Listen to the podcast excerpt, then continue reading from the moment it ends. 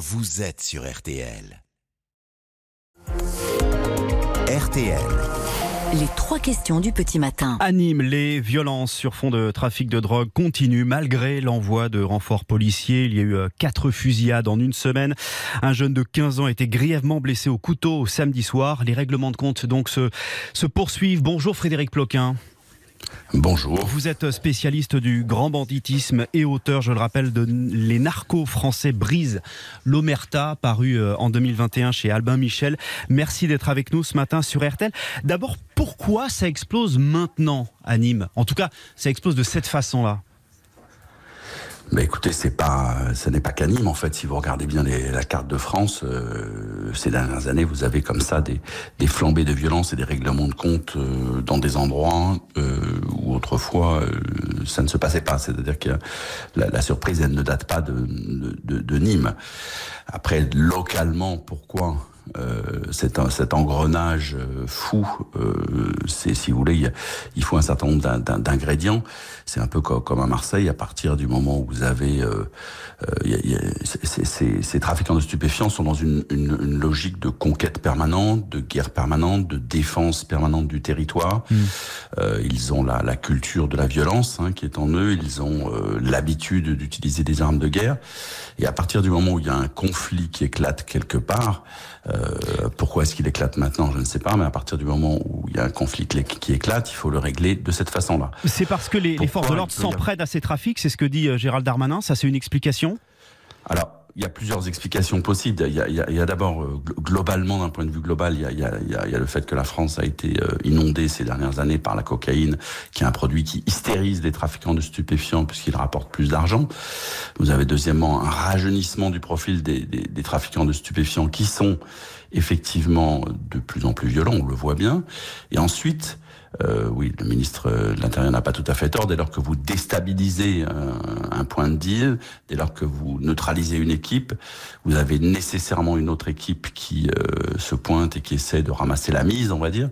Mmh. Et à partir de là, ça déstabilise. Mais si vous voulez, le, le c'est assez euh, le, le, le, trafic, le trafic de stupéfiants, c'est instaure dans, dans les quartiers une forme de d'indescriptible chaos, parce que le trafic a besoin du chaos pour pousser. Donc c'est dans ce chaos, il y a une espèce de, de, de pseudo-ordre qui se met en place, et dès lors que la police euh, intervient pour placer, euh, pour rappeler l'ordre républicain, on va dire, effectivement, ça peut euh, électriser davantage oui. encore un, une, une, cité, un quartier, et au final, euh, ça peut se traduire par des, cadavres. Alors, outre l'envoi de, nouveaux policiers sur place, euh, Gérald Darmanin a annoncé la création d'un groupe interministériel de recherche de la police et de la gendarmerie, le, le GIR, le GIR. Bon, ça va servir à quoi? Est-ce que ça peut vraiment être efficace? Bah, si vous voulez, euh, on, a bien compris que, le démantèlement d'une équipe qui, euh, qui trafiquait dans un coin euh, avait, avait ses limites. L'État doit le faire. Je veux dire, la, la, lutte contre la drogue, elle passe par ce démantèlement, mais vous avez nécessairement soit le lendemain, soit quatre jours après, soit une semaine après, une nouvelle équipe qui se met se met en place. Mmh.